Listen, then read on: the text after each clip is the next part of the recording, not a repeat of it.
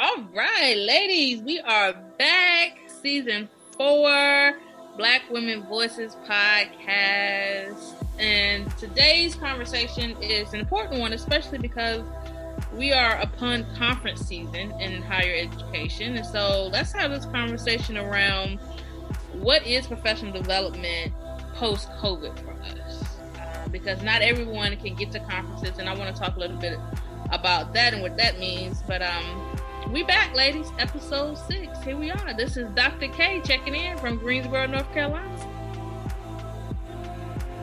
Oh, this is Dr. Ann from South Illinois. I, I, I'm, I'm more comfortable. It's, it's, it's Doctor. I like to say Doctor AME because I really like that. I like my whole name. Yeah. That's what I like it. Yeah. I like it. And this is Dr. Valerie or Dr. V from Wichita. Yes, yes. It's I'm still excited about this conversation, though.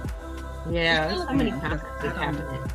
It still amazes me that we are all in different uh, states um, and still coming together to give uh, our thoughts around being black, being a woman, and being in higher ed. Yeah, right. I mean, and I also think about the first time that we all saw each other was actually at a conference. Oh, come on. Yeah. Okay. Oh, we was at a conference. We did. We did. We connected. We all wore African print uh, yes. skirts. Well, hold up. Let me say this. I would be remiss if I didn't say Happy mm-hmm. Black Heritage. We, we do heritage. We don't say history necessarily. Happy Black Heritage Ooh. Month. Because history yeah, really only says that we have done things in the past. Happy, uh, heritage. Black. Oh, I like it.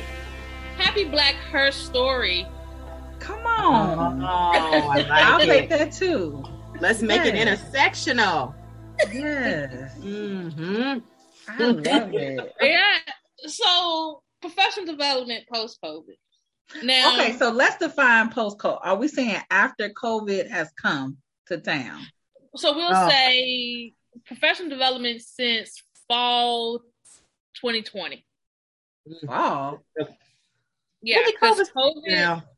Well, no, we went to ACPA right before COVID yeah. Mm-hmm. last time, didn't we? That was March yeah. 2020, yes, and then that's when everything started to shut down. Mm-hmm. Yeah. So March is full of conferences, especially ACPA NASPA. And, you know, I serve as the chair for assessment and evaluation, the Commission for Assessment and Evaluation at ACPA. And part of that is putting together our assessment institute, which will be in June. Now, you know, I've seen, I've been to one conference, um, which what was it, Saska. It was in person, all in person, and it was pretty decent for the most part because it had like less than 200 people there. But when we're thinking, what I didn't think about is that there are some states that have travel bans. So we have some colleagues in states that can't go to conferences because their institution, their state is saying, nope, we're not approving that. Um, and then some of them, I know, for example, California, they can't go to certain states, um, if I'm not mistaken. And so, what, and so for me, there's an equity and access issue when it comes to professional development, and that, especially if you, if we're having conferences and they're all in person so no uh, there's no hybrid options for some of these conferences.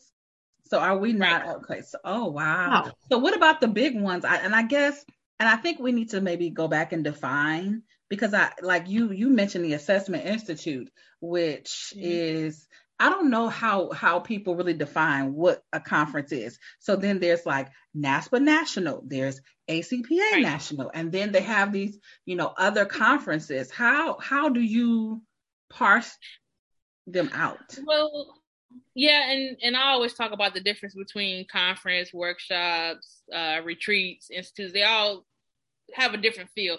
So the institutes are more. You're looking at probably 200 or less people attending. So 150 to 200 attending.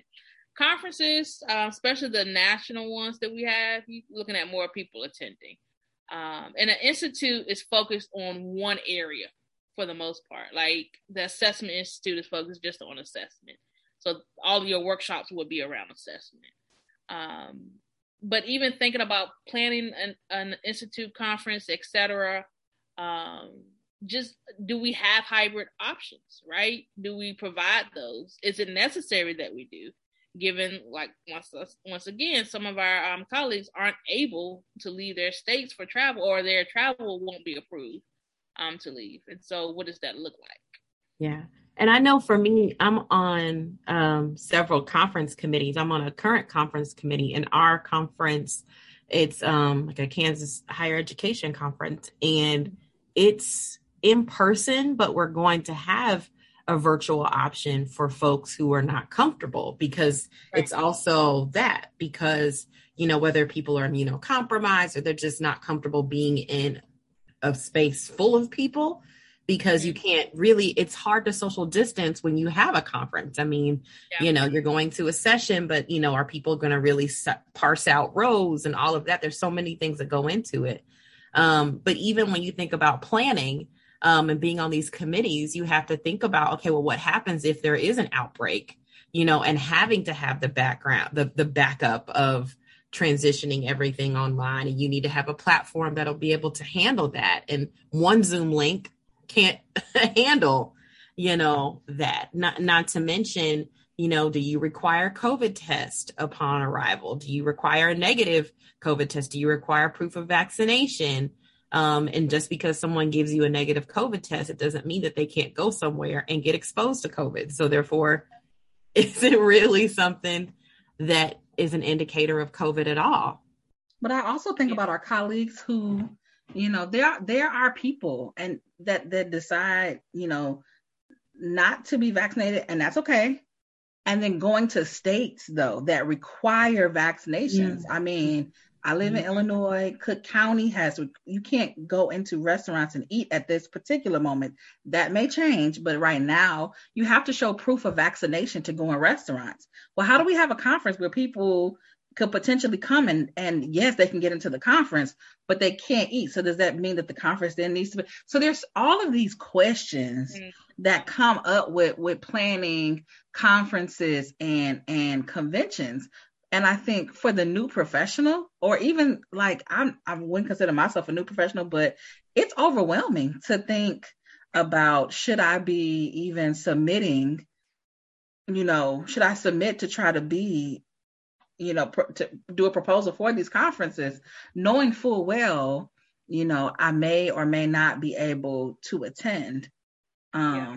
And I think that that is a challenge, and I and I think that um, and I don't know how much I want to say responsibility or how much do national organizations have to to in that conversation? Like how much responsibility do they have to to figure those logistics out?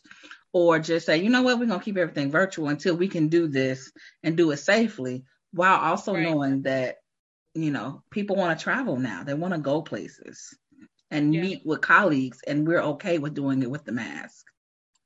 Like AERA um, got accepted uh, to present there, but they require you have to uh, show proof of your vaccination, um, and that's in California, right? And so, like I said, California is one of them states where there's some travel bans. You can't go to certain states and etc.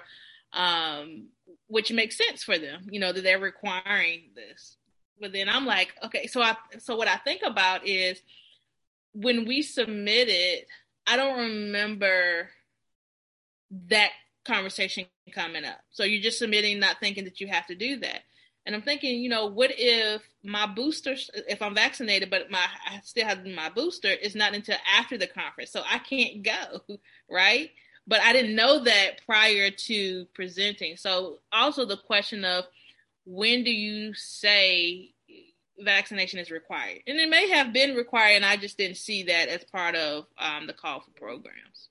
Well, and I think it's interesting, right? Because I also got an AERA, but also, you know, and, many times if you have a research team, because I think the interesting thing with AERA, it was like the person who was the, the, the lead had to decide if you were going to be all in person or all not. And I know yeah. like one of my t- research team members is like, yeah, I'm not, not really about that life, you know? And so it's like you're making the decision for everyone.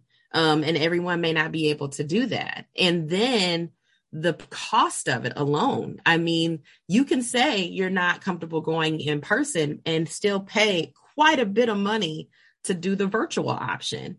Um, yes. because at the end of the day, conferences still have to make their money uh, because they're losing. I mean, you know, we, you know, if you're kind of doing that and on some of these committees, they have to pay a certain amount for these blocking of rooms and in losing mm-hmm. some of that they're trying to recoup that cost there's just so many things that go into it and this is just assuming because we also another part of the conversation is is not everybody still has conference money or professional development monies because a lot of right. that has been slashed because of covid and because mm-hmm. of kind of how that's impacted kind of their institutional economy.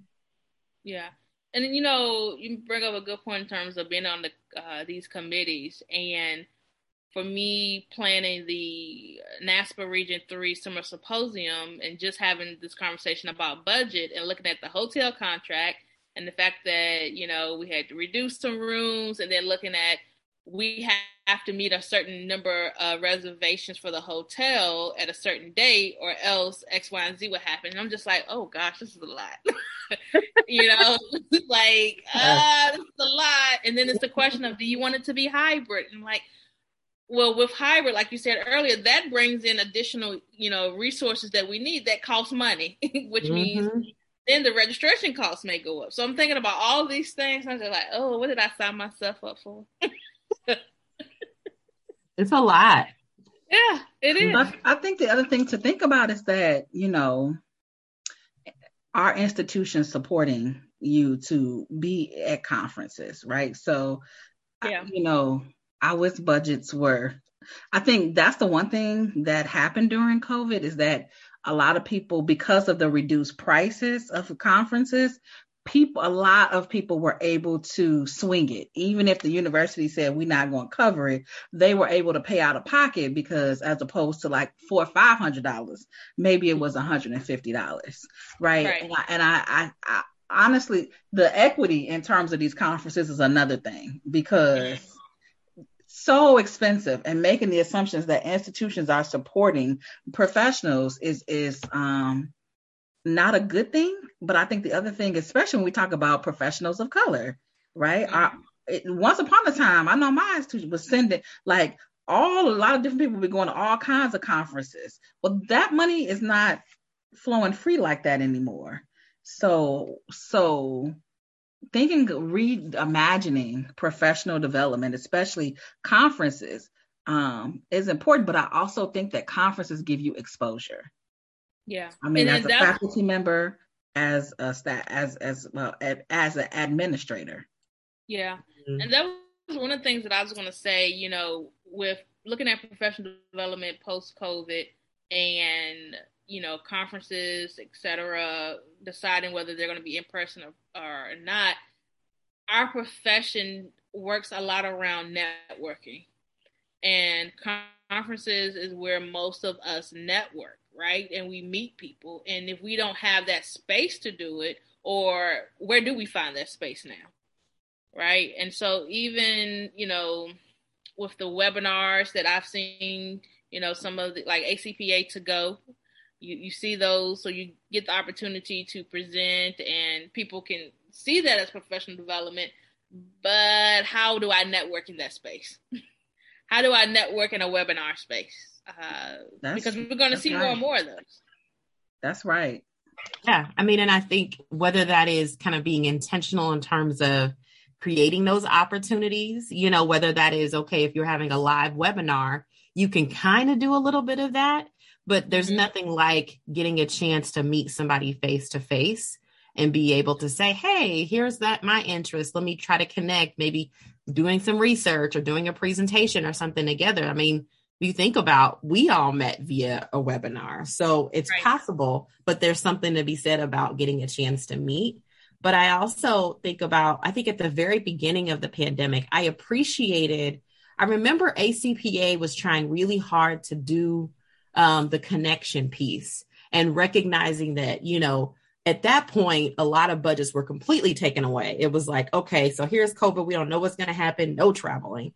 Right. And so I, I really appreciated ACPA being um, inclusive to think about, okay, so what does a professional development opportunity really look like? Because they were trying to think outside of the box to say, okay, that's, that's how I feel like, you know, ACPA to go and those webinars kind of really happened for folks and, and really lowering the price. I mean, thinking of, you know, if you even go to the website, those are some bomb, you know, some bomb workshops and we're on one of, you know, one of them.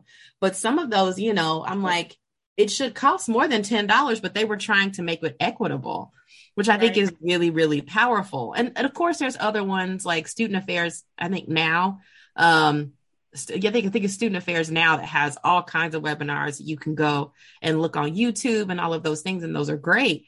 But it's kind of like, how do you, if if all that people have are those webinars, how do you kind of make sure that there's this networking opportunity?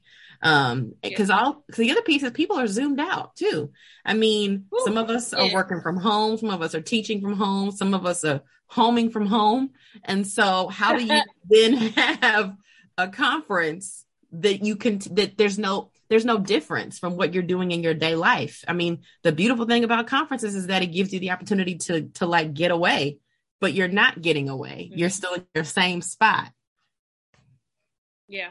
So, you know, kind of tied to higher ed, not eh, kind of not really. I um so, you know, being a member of Zeta and serving as our North Carolina leadership and development coordinator, I was part of the planning committee for our state leadership conference, which of course is normally in person. And this time it was all virtual. And to sit through a conference over multiple days, it was eye opening that, oh my gosh, I, I, I kind of miss seeing some of y'all folks in person. It was very different. And then also, you know, the other concept that I don't know if we think about as much is if it's virtual, does that mean that I take off from work or stay at work and just tune in when I can? Oh, well, well, because I'm gonna be I'm gonna be honest. When I found out that my sorority was having a conference in person, I was like, yes, please. I, I how can I get down? You know, but with a virtual option, right? So there were some things that I couldn't make it physically in person, and I would just watch on a virtual platform. And I think that I think that one thing that is for certain is that organizations um, who don't embrace a hybrid model of prof- of conferencing at this point are missing out on a whole group of people, right? Because maybe they have to go virtual this year, but maybe next year they can go in person, right? And they just get a feel for what it is. Some people need a trial. Listen, the first year I went uh, to one of the conferences, I won't say it cost me almost a thousand dollars out of pocket. It's expensive wow. between registration, hotel, and mm-hmm. transportation it costs a lot of money, right? Yeah. What if I'm able to do a both and? Because we know there's some people that are going to want to go in, in person. It does mean that we can't have like these huge receptions and, and all of these things that now we are seeing really were they necessary in the first place? They're okay. They're good. Some of it's good. Don't get me wrong. Waste of money, some, of, it, of them. Yep. But, but, but is it equitable? Are we talking about equity or are we talking about just having conference having a good time? Because which is it? Yeah. Listen, both and. I, I think it's a both and because I don't know. I remember going to one of the because I had never gone to this whole reception piece and going to the receptions at uh at uh ASHE was beautiful. I was like, oh, all these what how, y'all y'all giving away y'all having pancake? Not oh, I can't think of what institution it was like they had a jazz situation. There was like three different cook. No, it was like four different cooking stations. I mean, it was beautiful. I don't know if we'll ever kind of get back to that type of reception piece. I mean, I hope, but you know, you just never know. I think that's why the conferencing piece, and again, that's not the only way we can think about professional development, but it's also, there's just something that comes from that, whether that's, you know, we get the piece to network, but also just the idea that you're gaining new knowledge. I mean, we can always read a book, we can always read an article, but there's also the knowledge piece that comes from being able to sit and hear and hear from someone who you know hey i'm trying this on my campus So this is this new this new method of student engagement have you all thought about that you know which is also really invaluable and what comes to mind is how do we recreate that experience that you know when we're in person and you go to the session and it's so dope and you stick around to talk to the presenter how do we recreate that kind of space in a virtual atmosphere? I think that you can you can have lounges. If you because you know the the presentations that's about to be popping. Like right. they know right don't try to play us they know right and so if you know that create the opportunity virtually to say hey we know you enjoyed this time with this speaker why don't you all you all can head over to this lounge and grab a virtual seat and sit and have a conversation. That's awkward, right? So I, I understand that these things can be, you know, not easily done, but I think that in the long run, you have people, people will have access, you know, in a way where they can have conversations, you know, you know, maybe offline or in, in a different area. I personally would like to go to another conference. I am you know, but it's because also for as much as I mean, I guess as much as I am giving some of the other side, I do think conferences provide a a, a, a very good getaway, right, from mm-hmm. a mundane or what could be a very challenging time, which is why I didn't mind sacrificing and paying for it because I needed to be refreshed and it right. added and I could learn a lot and, and bring some things back. You know, I think that in those ways they were very, very good. And they still are. Um, but how do I I guess the question is is what are some other ways of professional development? So we talked about going to conferences, ACPA on the go, um, uh, I, there are other opportunities if you all know of others. One thing that I went to is the Women's Leadership Institute one year, and they even like the Women's Leadership Institute is like a, I think it was like a, it, it's oh, it's a few organizations put together and they do like this bomb conference, like it's either in California or in Florida. I think they kind of rotate between the two, and it's not cheap, but they offer scholarships that you can apply for for well they you know before and i went to the one in california and it was nice met now look the diversity aliens need a little work. What what happens when black women get in the room and you give them that look and you and it's like a triangulation look and then afterwards i found my people and we kicked it the entire rest of the time and, and really got down to some some we had some very good conversations and we heard some pretty dope speakers. And so i think that there are institutes symposiums things like that that are more um like a punch of professional development versus yeah. like a um a, a buffet if you will a buffet you know. But then i think you have smaller more intimate gatherings like maybe the assessment uh, a conference on assessment or even like you know i think there's a conference of first generation students um, mm-hmm. I, I even go so far as to say outside of your your the bigger field your functional area so like i was in mm-hmm. career development so we had ncda there is the association of black cultural centers which i participate in now on a and it's a smaller more uh, boutique, if you will, experience.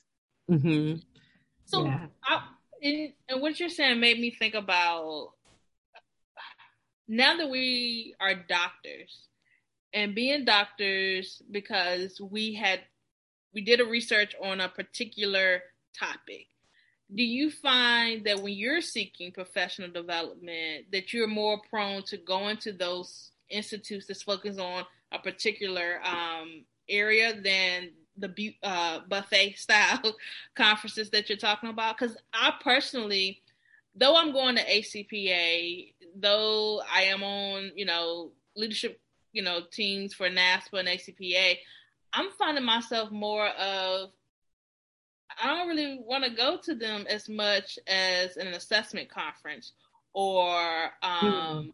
a conference that's focused on first gen students because that's part of my research. Will have you all found? So, how has becoming a doctor changed your professional development? I guess is my Ooh, question. That's a really good question. Um, I, you know, I had my best friend gave me some really good advice, and she was like, have the conferences that you know you have to go to professionally, but also identify conferences that are going to feed like your soul. Like identifying conferences that are going to be like nurturing in a very different way. It doesn't even have to be in your area, but like um, that do something for you, right? So for me, I got an opportunity to go. I had never gone to the conference that you know Anne told us about. I think it was like the Black was that the Black Studies conference? Was that one that where where was that South Carolina? Oh, the associ- the the ASALH, the Association for the Study of Life and History of African Americans. Mm-hmm. Yeah, so, yeah. I loved it. I loved it. Never had gone. I was just like, I just felt like so like refreshed. Not only just going, but just being there with folks of who look like me, you know, right. and, and just and having a conference centered on blackness was just really powerful. Um, that's not to say that these other conferences can't do that, but there was something specific about that conference and what they did and what I got from that. And I remember like calling my best friend. I was like, "This is the bomb," and she's like, "That made me need to be your soul giving place, right?" And there could be, you know, the profession, you know, the other conferences that you have to do your research or whatever, and you know, like go to, but also go to another one that just like speaks to another part of you um is really kind of useful yeah. I agree. I I would agree. Um, ASALH was the bomb. I was like, it's like a Black History conference. That's the best yeah. way I could describe yeah. it. It's like it yeah. was it just it just gave me it gave me energy. And and so I have heard that like go to try to do a conference that, you know, I, I think that I think people and I and maybe this is a good question. Well, hey, let me answer your question, Dr. K, in terms of um, professional development postdoctor?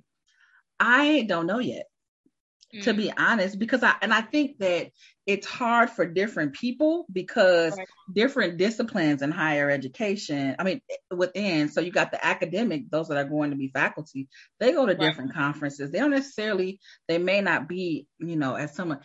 And I think I had a hard time deciding if and I put that in quotes. Y'all can see that. What's happening, Anne?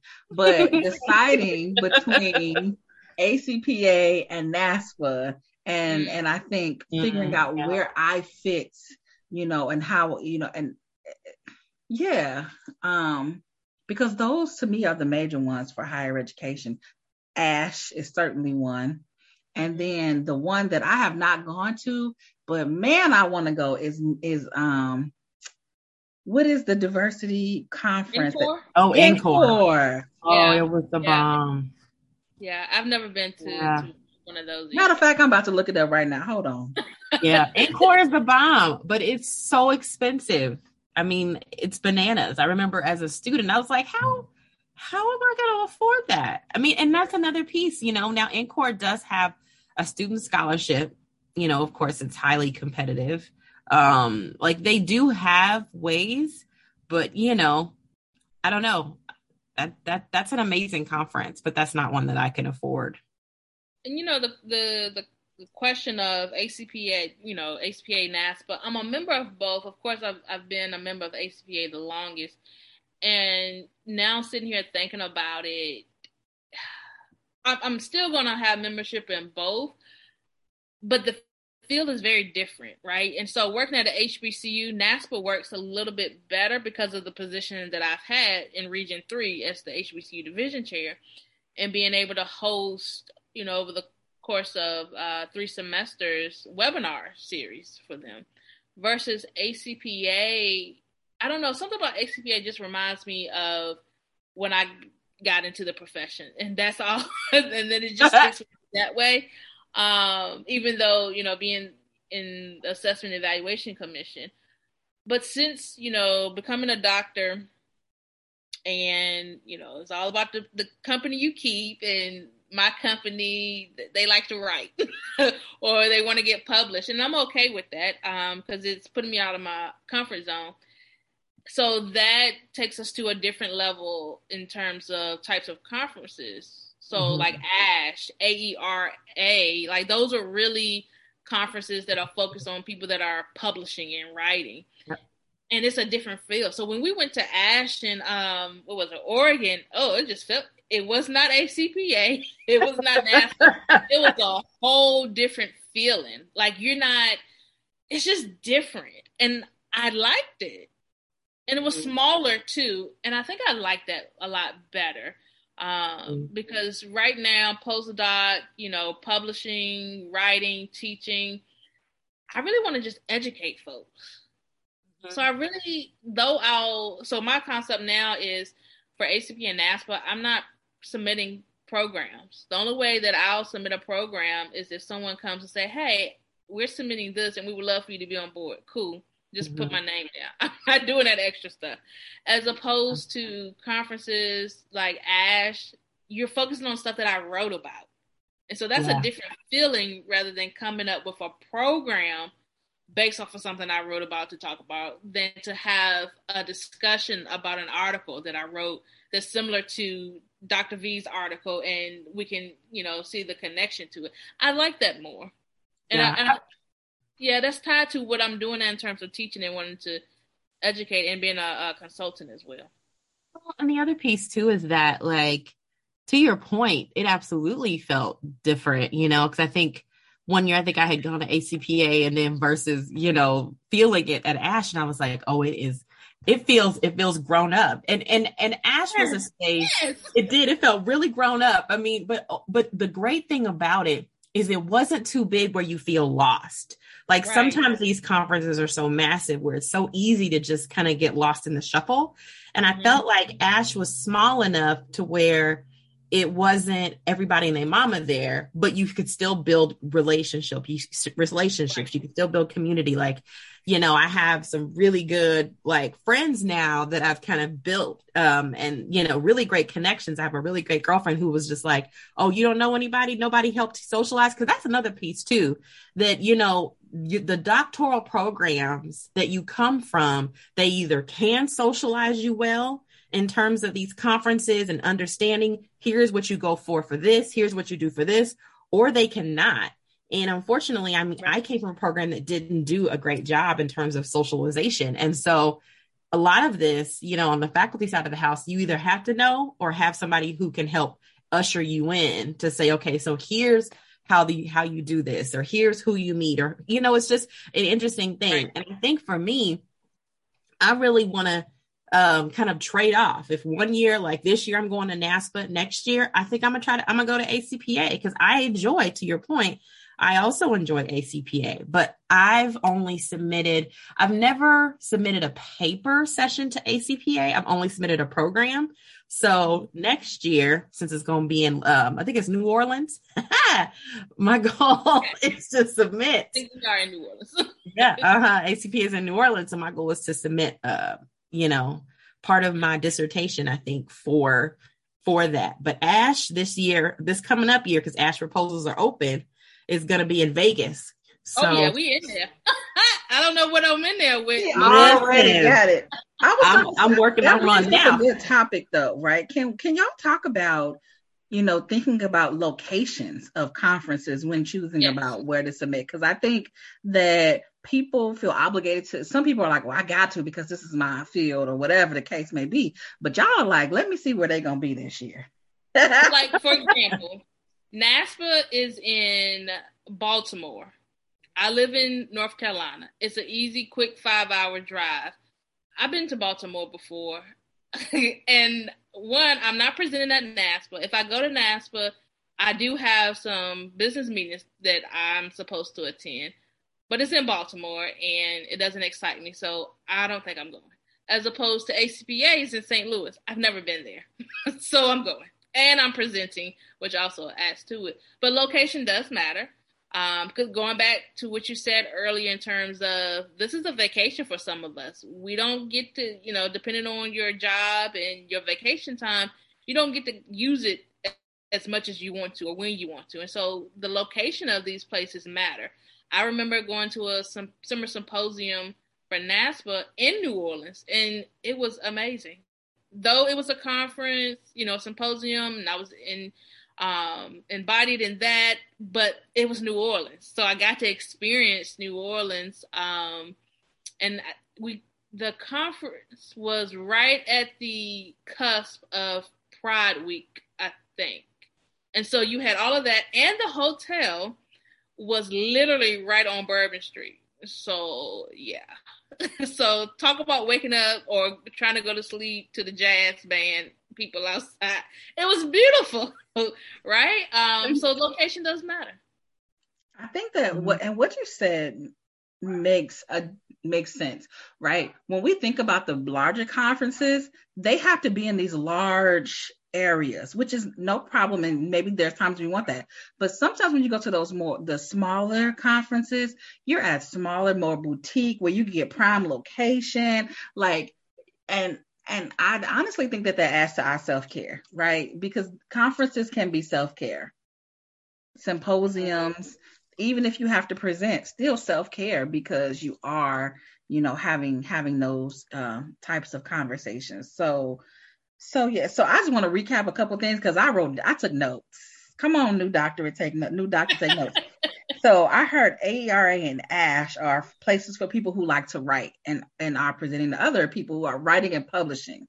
Mm-hmm. I heard NASPA, ACPA, um, are they do have research components. While they do have research components, a lot of it is programs um, it it are the sessions are are based on programs that are based on something that maybe you wrote or something that has been implemented um, or you want to implement at your institution. Did I get that yeah. right?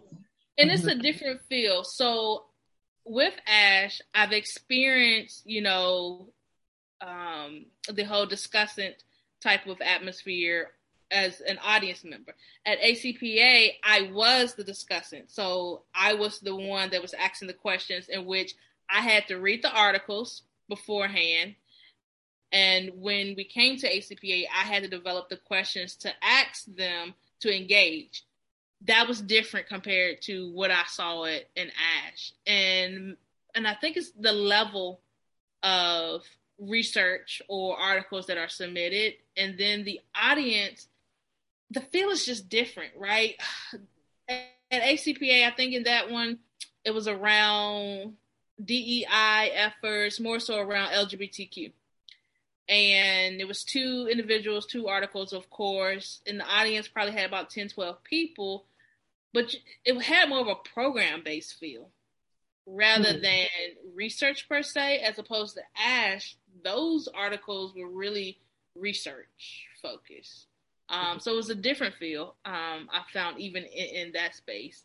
Uh, but also, now that I think about it, when you go to places like ASHE and AER, those authors are the people that we're utilizing in our program proposals for ACPA and NASPA.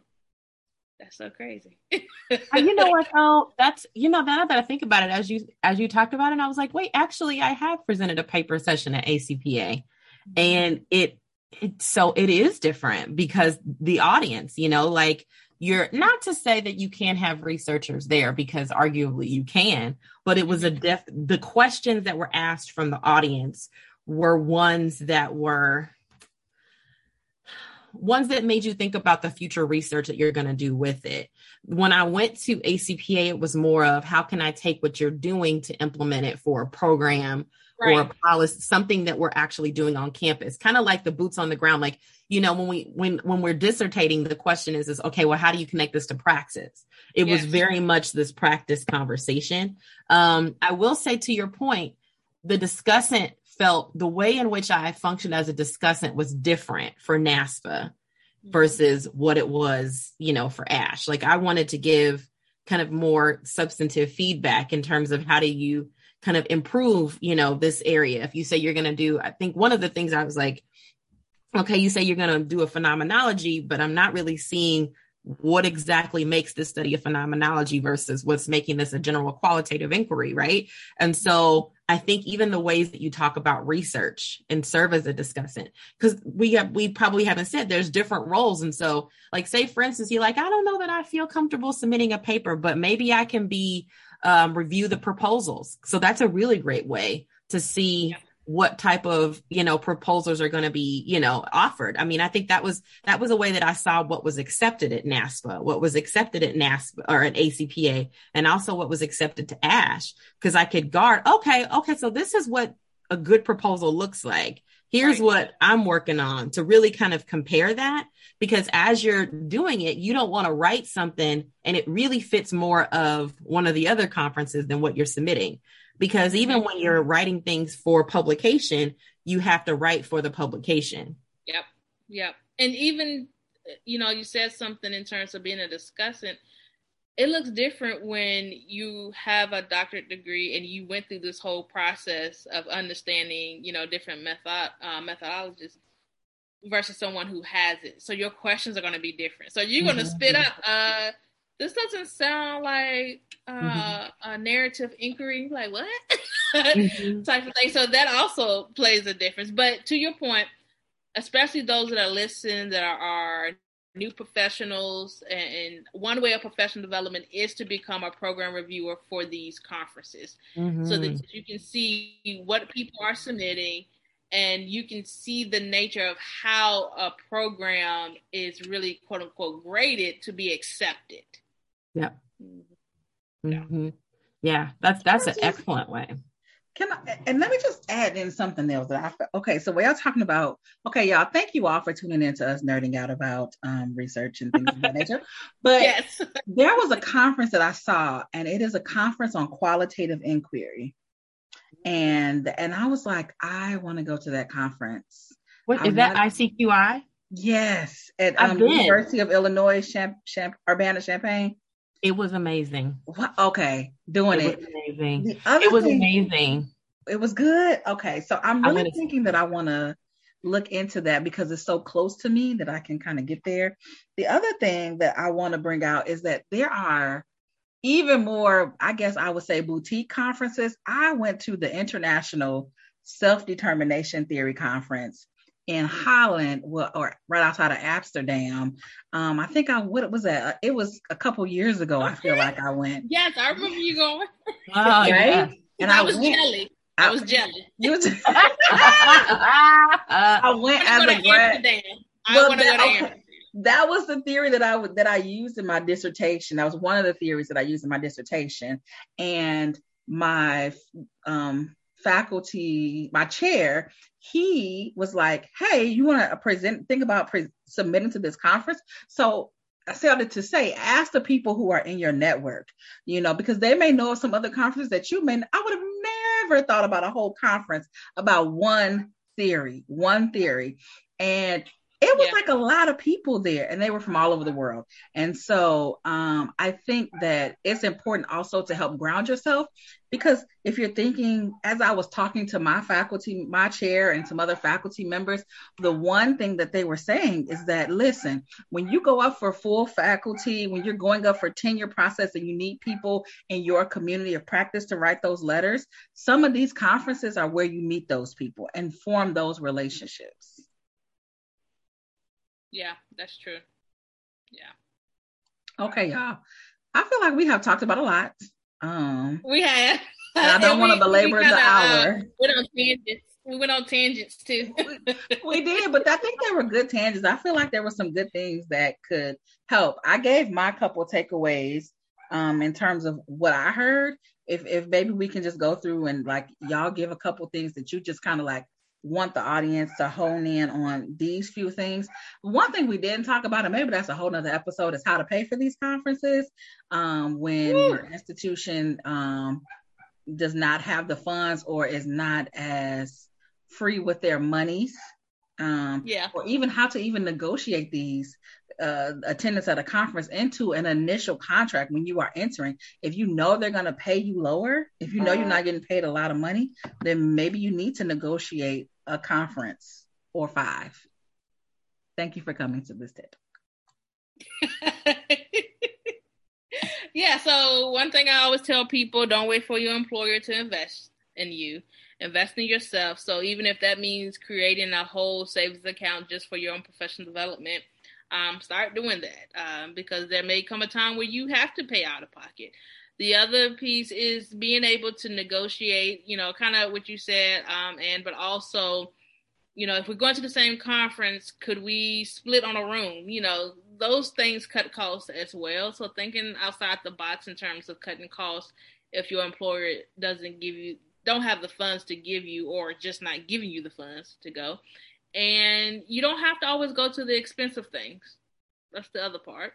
Um, we have enough I know from a black woman perspective, we have enough black women that are expert in different areas that we could create our own, you know, conference or webinar series uh, for the low, right? We have enough to do that. You know, a lot of us, especially those that have, you know, become doctors or found their niche, have turned that into some type of consultant work. Um, and if we just, you know, get three or four together and say, hey, would you mind putting a webinar and put, you know, a price on it, maybe $50, that's a form of professional development. Because at the end of the day, guess what?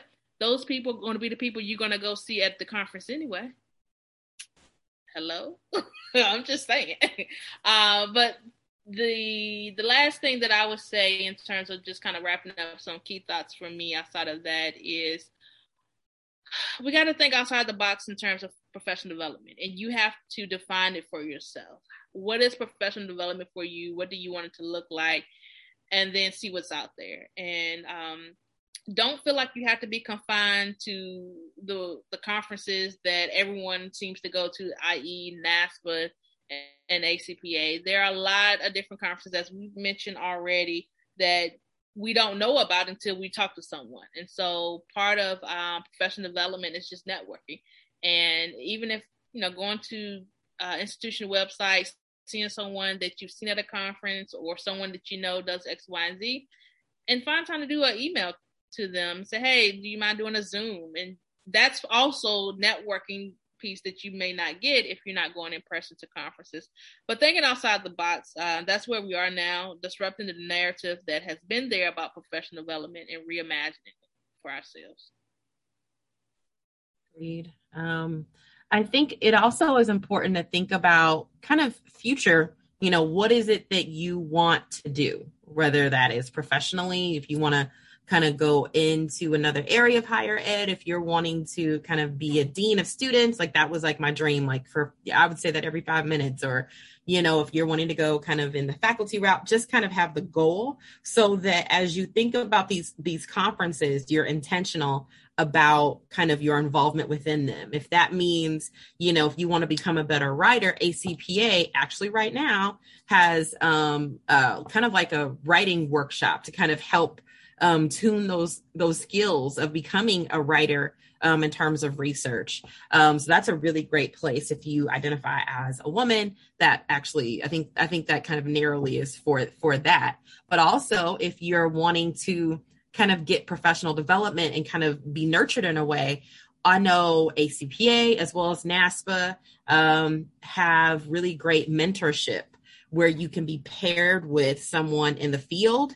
Um, I know that uh, it, NASPA has one for faculty as well, um, but then they also have ones that are gender specific just to kind of continue to grow you um, um, as a person. Like I know I was my first five years in the field, there was no professional development funds. And so as I don't want you to kind of hear us talk about it and just feel like, oh crap, you know, there's no money for me to go if you're in that boat.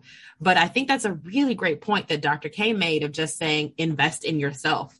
You know, don't expect for these institutions to pay because oftentimes they can't or they don't or don't even see the value. I mean, I, you know, have been at a space that they were just like, we got you. So you don't, we don't, there's no money for that. Right. And so whether that is $10 of every if you get paid every two weeks, put away that ten dollars.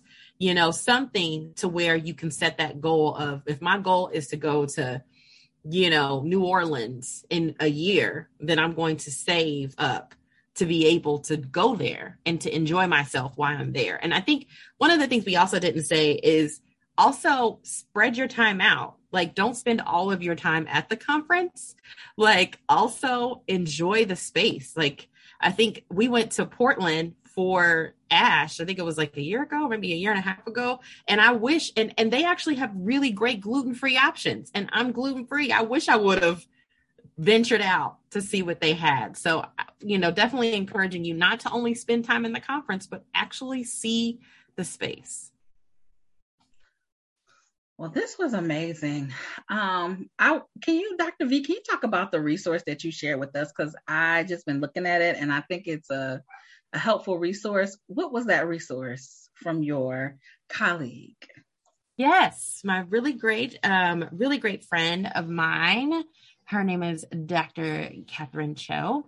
She has a website that you can go on, and we can put it in the show notes, that you can go on as kind of like as a, as a faculty member or also as a grad student. Um, and it has, it's kind of this up to date um, listing of conferences, of fellowship opportunities, when the conferences are going to be opening up their portals for submission. It's this labor of love that she she does, um, which is really really phenomenal. But the whole point is just kind of getting out there. Yeah, I'll definitely put that in the show notes. Well, thank you. And um, this was very helpful to me. Um, shameless look, I'm so excited. Dr. K is going to be coming and gracing our campus. So excited to talk about branding to our graduate student population. I'm excited to to welcome her to to the town and um in our area because I like this some of this information like it's really helpful to me but I can only imagine you know some some of these type of things and information. I know she's gonna share probably something not like this but I just wanted to say like this, this is the type of stuff that I feel like will help newer professionals. And so we hope that it helped you um, yeah, please listen to this episode two or three times, take notes, because we gave a lot of information. Um, I would also say, please go back and listen to some of our other episodes where we talked about so many, like, just take some time and go back and listen and share it with a friend. Also, please remember to rate and review, um, highly rate, give us good ratings, and review our podcast you know, because it really does help other people find us and and get access to this information that we have been sharing over the past four seasons. Oh, yes. So, um, Dr. K, you want to give us the give us the yeah, just you know, make sure you follow us on social media Facebook and Twitter at Black Womyn Voices and Instagram Black Womyn Voices Podcast. Once again, um, we're on SoundCloud, Google Podcasts, Apple. Um, give us ratings, leave us messages, comments, etc. Um, we're, we're just here to uplift uh, while uplifting ourselves as well because um, we're learning from one another just as much as you all may be learning from us. Um, and if you're interested in maybe you know, getting on the show. We may put some something out there to see if we can bring you on the show. Uh, but it has been a pleasure. Um, I'm I'm signing out. Until next time, peace and blessings. Bye, y'all.